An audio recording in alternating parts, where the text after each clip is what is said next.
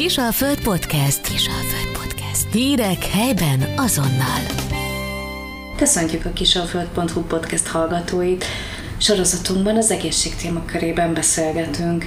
Vendégünk dr. Boncágot, a belgyógyász, endokrinológus, diabetológus szakorvos, én Sperrin Krisztina vagyok. Mai adásunkban a terhesség és az elhízás összefüggéseiről fogunk beszélgetni. Üdvözlöm a hallgatókat! Az elhízás egy közismerten nem annyira esztétikai, hanem egészségügyi probléma is manapság egyre inkább, különösen azért, mert a jelentősen elhízottak száma sajnos az utóbbi időben egyre nő. Azt gondoljuk, hogy a zsírszövet az csak úgy raktározza a mi fölösleges energiánkat, azonban az utóbbi időben egyre több adat szól amellett, hogy a zsírszövet egy endokrin szerv, és mint ilyen nagyon sokféle életfolyamatba beleavatkozik, és a normális működést el tudja tolni. Így van ez sajnos a fogadtatással, illetve a, a babavárás esetén a teherbeesésnél is.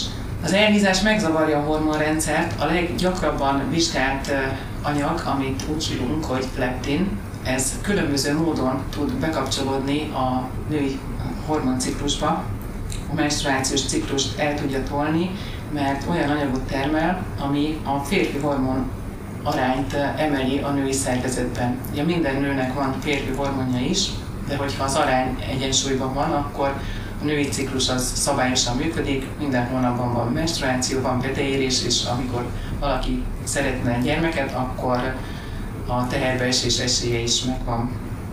Hogyha ez az arány eltolódik, férfi-női hormonarány, akkor a teherbeesés esélye nyilvánvalóan csökkenni fog.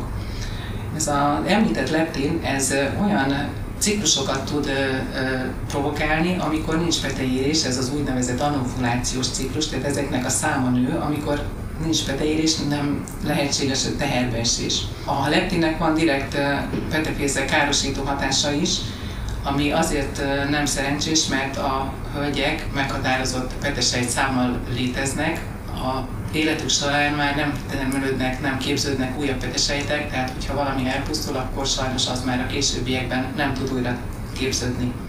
És ezt a direkt károsító hatást is egyre gyakrabban lehet látni az elhízottaknál. A férfi hormon túlsúly az gyakorlatilag látható is, hogyha valaki nek az ismeretségi körében van nagyon elhízott, akkor láthatja, hogy, hogy nagyon sokszor ez a fokozott szőrnövekedés is megjelenik, egészen olyan testályokon is, ahol a hölgyeknél nem feltétlenül fordul elő.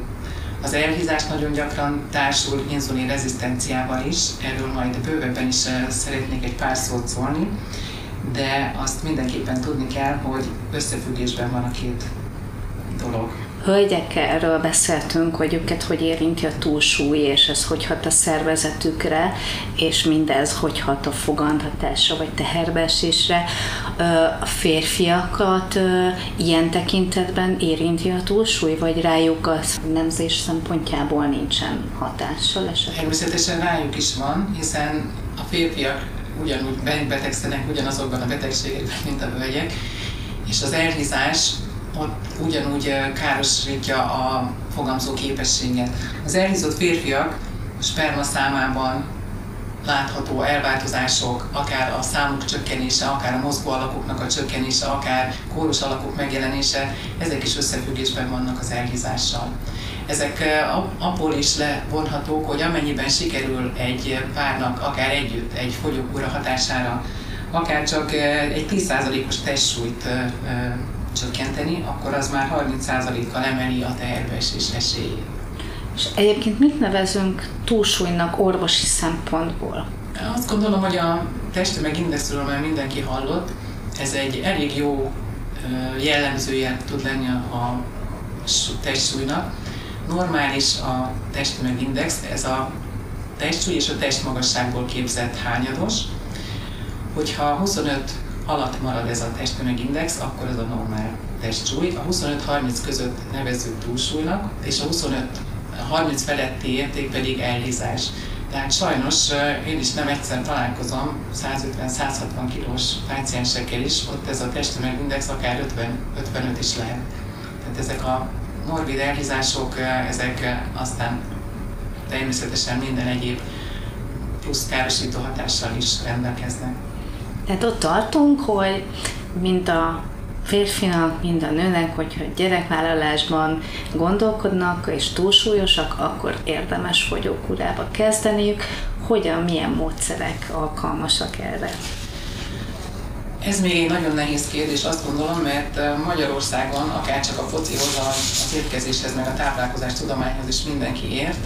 Mindenkinek van egy jó módszere, és vannak különböző divat diéták is, amiket időnként felkapnak, aztán mindenki az alapján próbál fogyókúrázni. Most az utóbbi időben, amivel én gyakran találkozom, ez a én gluténmentesen, meg laktózmentesen étkezem, és mégsem fogytam egy tekát sem. Hát igen, mert sem a glutén, sem a laktóz nem az a tápanyag rész, ami, ami a testsúlyt emeli, mert hogy a glutén az gyakorlatilag egy fehérje, a laktóz pedig egy enzim, ami a tejtermékekben van, tehát hogyha ezeket elhagyjuk, meg a tejtermékeket is, akkor lehet, hogy inkább hiánybetegséget fogunk magunknak provokálni, nem pedig a testsúlyunk csökken.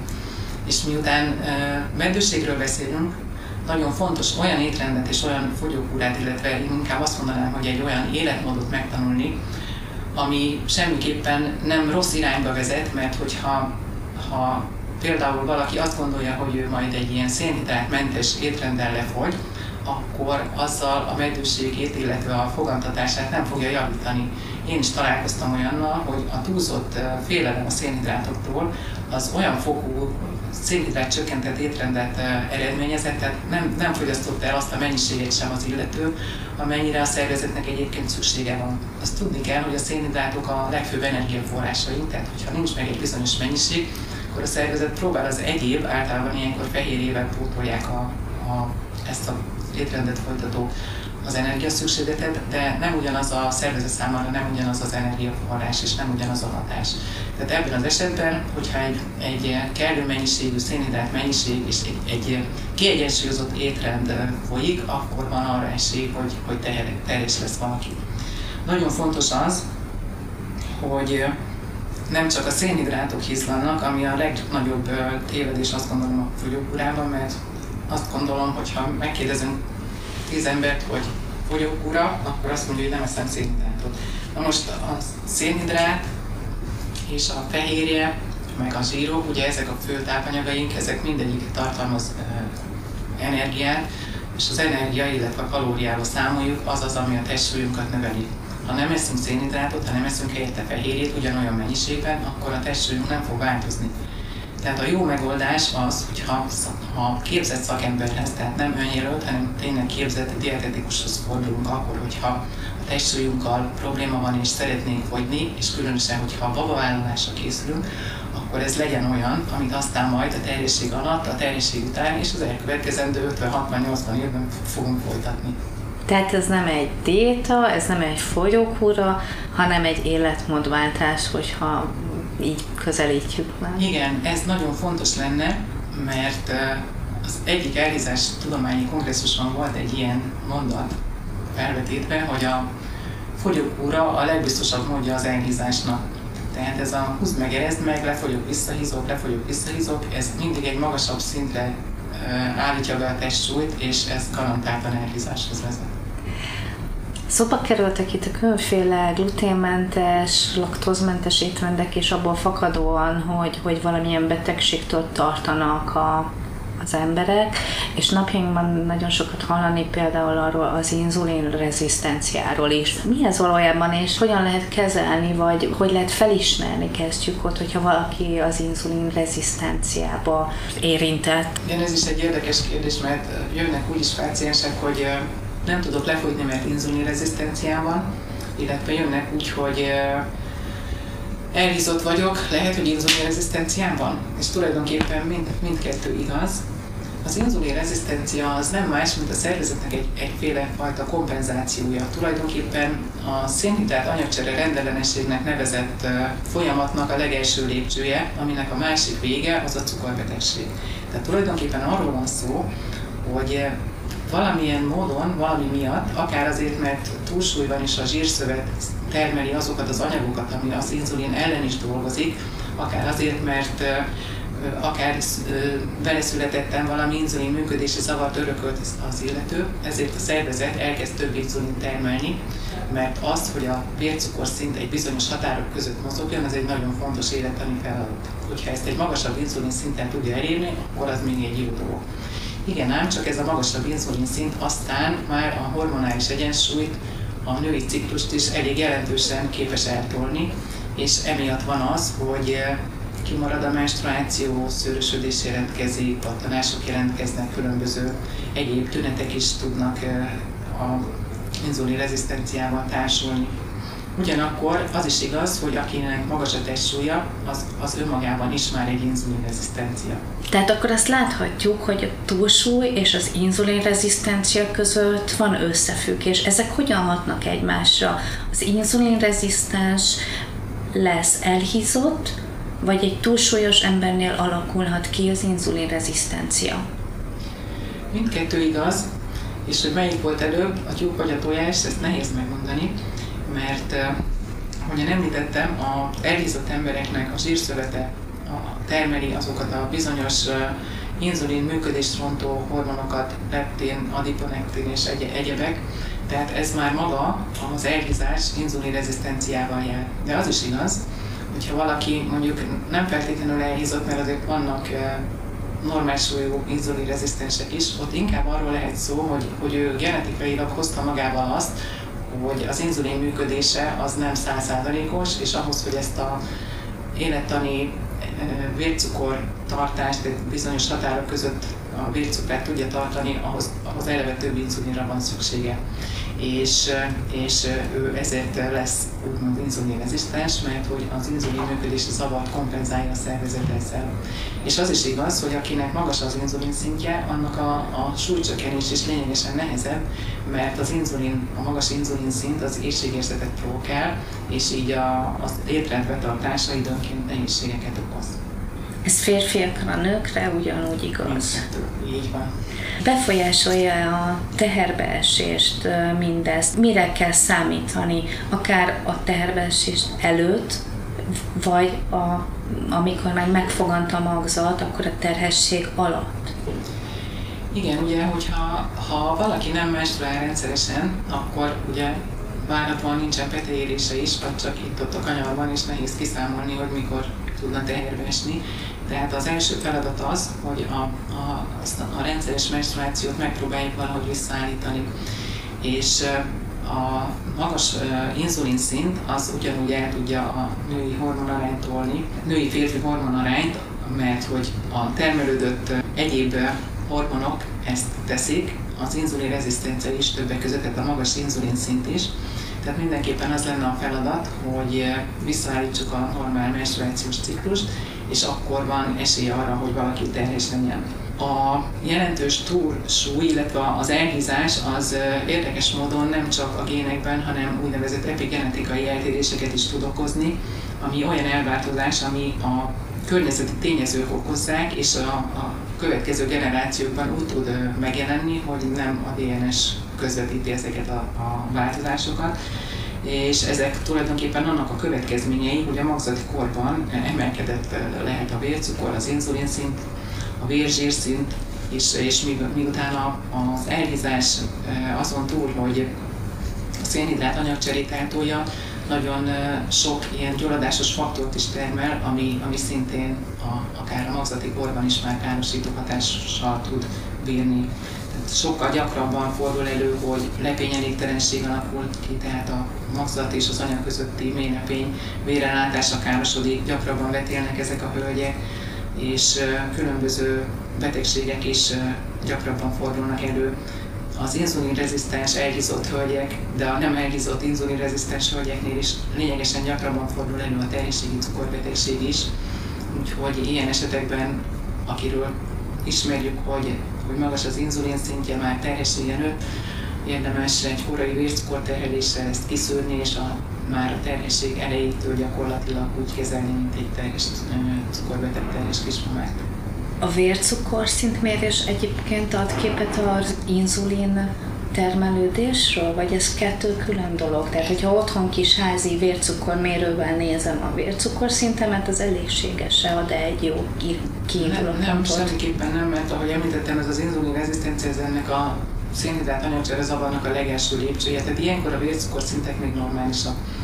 Akkor kezd az egész dolog felborulni, amikor már ez a megemelkedett inzulinszint sem tudja a vércukrot normál tartományban tartani, de ezt egy sima mezei vércukorméréssel ritkán tudjuk kiváltani. Úgyhogy ilyenkor az az ajánlás, hogy vércukor terhelést egy meghatározott mennyiségű cukornak az elfogyasztása után egy, illetve két órával vércukor és inzulinszintet célszerű mérni, mert ebből látjuk, ebből a három adatból, hogy hogyan alakul, milyen a körbe lefutása, mik az abszolút értékek, és egyáltalán, hogy tartható-e még két óránál is a normál vércukorszint, vagy már elindult a következő fázisba, és akkor természetesen sokkal jobban oda kell figyelni. Egy ilyen vizsgálatot már terhesség tervezésekor érdemes megcsinálni, vagy a terhesség alatt ajánlott? Ugye amikor azzal szembesülünk, hogy menstruációs zavar, és esetleg meg még túlsúly is, de ha nincs túlsúly, akkor is ez mindig felmerül. Úgyhogy a, a nehezen teherbe eső, vagy, vagy évek óta nem fogant kismamáknál, vagy hölgyeknél ezt mindenképpen meg célszerű vizsgálni. És akkor egy kicsit visszakanyarodjunk így a terhesség és a túlsúly az elhízás kapcsolatára. Ön is említette, hogy ez akár a génekben, a gének szintjén megjelenik.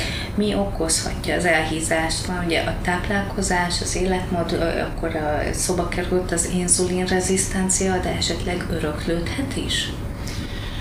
Hát ez egy nagyon jó kérdés, mert az a, az, az igazság, hogy ez megosztanak a vélemények. Általában abban úgy nagyjából megegyeznek a statisztikák, hogy körülbelül 10% az, ahol, ahol örökletes tényezőkről beszélhetünk, és azért ez nem olyan nagy arány, azt gondolom. De azt is találták, hogy a normál családban az utód az körülbelül 10%-ban lehet elhízott. Ha egyik szülő elhízott, akkor ez az arány már 40 százalék, ha mind a két szülő, akkor 70 százalékban elhízott a gyermek is. Na most itt azért elég nehéz megmondani, hogy a családi szokások, vagy a genetika, vagy mindkettő. Tehát én azt gondolom, hogy bármi is legyen a, az ok, nagyon-nagyon oda kell figyelni arra, hogy legalább a gyermekünket egy egészségesebb életmód felé szoktassuk, egy egészségesebb életmódra szoktassuk ne feltétlenül azzal szeressük, hogy csokit kap, ne feltétlenül azzal szeressük, hogy etetjük, hanem próbáljunk meg programokat, mozgást, vigyük el, menjünk előle, tehát inkább, inkább próbáljuk megelőzni az elhízást, mert az sokkal-sokkal egyszerűbb, mint maga a folyókúra. Nyilván mindenkinek van az ismeretségi körében olyan család, ahol, ahol, ahol bizony gömbölyű minden, mind, mindkét szülő, és valami elképesztő fokú elhízással gyerekkorban is találkozni, ami nagyon-nagyon nem jó. Mit tehetünk, mit javasol arra, hogy hogy egy sikeres fogantatás terhessége alakuljon ki mindenki örömére? Megint csak azt tudom mondani, hogy a dietetikus kulcs lépés, mert az életmód hosszú távú megtervezése az olyan, mintha valaki saját maga akarná a házát megtervezni. Nem biztos, hogy azt az építész nélkül azért teljességgel meg tudná tenni. Nyilván mindenkinek vannak ismeretei, van egy csomó információ, ami elérhető, de a, a dietetikus azt gondolom, hogy nehezen mellőzhető ebben a történetben. Nagyon fontos a rendszeres étkezés, és ez hogyha valakinek már betegsége van, és azért szeretne, mert ugye azért az elhízáshoz is társulhat magas vérnyomás, cukorbetegség, magas vérzsírszint, és egyéb, és ahogy említettem, a, a gyulladásos faktorok szintje is magasabb az elhízottakban, asztma, légzési nehézség, alvási apnoé, tehát ez amikor kimaradozik a légzés, tehát nagyon-nagyon sok betegség társul az elhízással, és hogyha hosszú távon szeretne valaki lefogyni, akkor bizony azt meg kell tenni, hogy a meghatározott időben, a meghatározott mennyiséget, a meghatározott minőséget meg kell enni, és annyit és azt, és nem ami éppen eszünkbe jut, és ami éppen ott van a környezetünkben. Nagyon fontos a tudatos vásárlás, mert hát ugye azt teszi a gyerek is, meg az egész család, ami otthon van a hűtőben, meg a kamrában, és a, a mozgás, ami, ami szintén nem mellőzhető.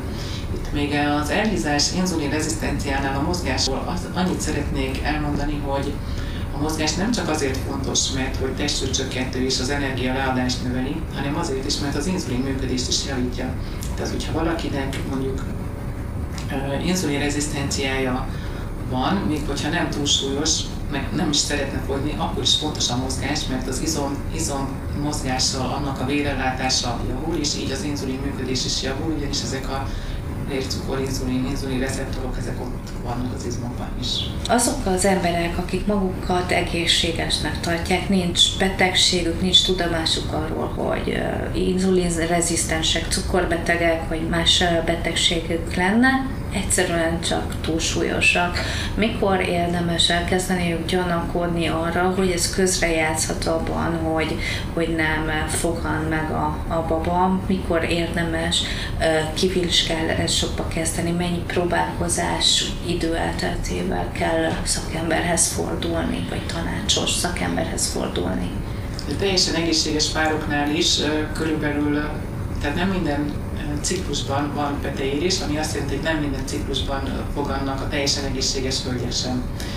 Vannak ezek a úgynevezett anopulációs ciklusok, tehát amikor, amikor nem, nem lehetséges a fogantatás, de ez normális. Hogyha egészségesnek gondolt párok esetében egy évig nem történik a fogantatás, akkor, akkor érdemes elindítani a kivizsgálásokat. Ideális esetben ugye ez a férfiaknál kezdődne, mert az a legegyszerűbb vizsgálat, mert a sperma vizsgálatnál egyszerűbb azt gondolom, hogy nem nagyon van, mert az összes többi vizsgálat az már legalábbis vérvétellel kezdődik, és ugye a hölgyek szoktak megjelenni általában erre. De az ajánlás az, hogy hogy gyakorlatilag egyszerre, tehát nem csak a ne csak a hölgy menjen a nőgyógyászhoz, az endokrinológushoz, különböző szakrendelésekre, mert hogy nem esik teherbe, hanem igenis a férfi is azzal egy időben legalább egy sperma vizsgálatra, mert hogy gyakran 40%-ban férfiok a, áll a medőség hátterében. És hogyha a kivizsgálásokkal azt mutatják, hogy minden rendben van, és valóban csak a túlsúly okozhatja a terbes és nehézséget, lehet arra számítani, hogyha lefogynak, akkor sikerülni fog a vágyott baba.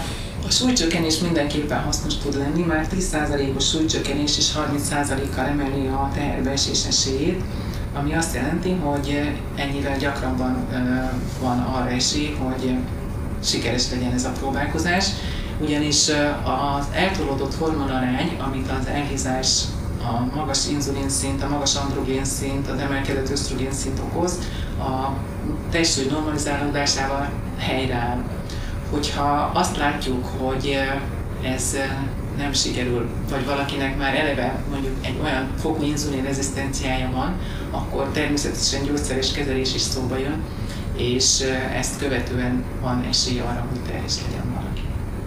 Köszönöm szépen. Tehát összegezve, amit ma megtudtunk, hogy a túlsúly bizony nagyon-nagyon sok területre kihat, és nem csak esztétikai probléma, de ezen időben felismerve, mozgással, helyes étkezéssel, tudatossággal mindenképpen tudunk változtatni, és hogyha pedig szükségünk van rá, hogyha legalább egy évig nem sikerül teherbe esni, akkor tanácsos szakemberekhez fordulni, mind a hölgyeknek, mind pedig a férfiaknak. Köszönjük, hogy meghallgatták a mi beszélgetésünket. Viszont hallásra! Viszont hallásra! Kisalföld Podcast. Kisalföld Podcast. Hírek helyben azonnal.